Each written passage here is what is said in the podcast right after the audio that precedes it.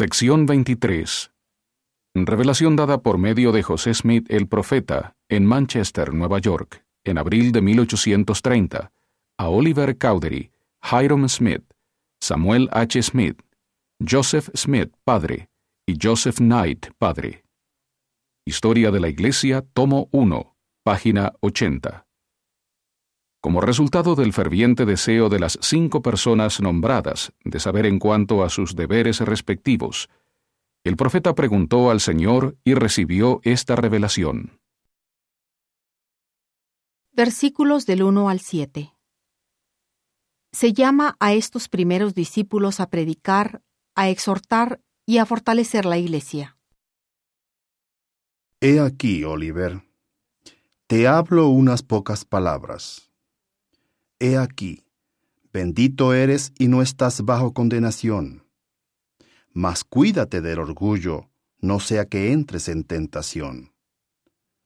Da a conocer tu llamamiento a la iglesia, y también ante el mundo, y se abrirá tu corazón para predicar la verdad desde ahora en adelante y para siempre.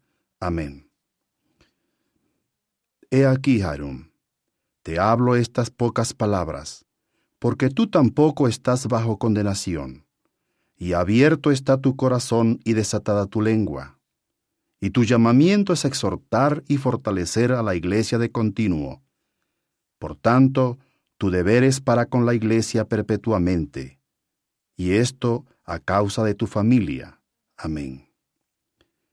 He aquí, Samuel, te hablo algunas palabras, porque tú tampoco estás bajo condenación y tu llamamiento es exhortar y fortalecer a la iglesia, y todavía no has sido llamado a predicar ante el mundo. Amén. He aquí, te hablo a ti, Joseph, unas palabras, porque tú tampoco estás bajo condenación, y también tu llamamiento es exhortar y fortalecer a la iglesia, y este es tu deber desde ahora en adelante y para siempre. Amén. He aquí, por estas palabras te manifiesto a ti, Joseph Knight, que has de tomar tu cruz para lo cual debes orar vocalmente ante el mundo, así como en secreto y con tu familia, y entre tus amigos, y en todo lugar.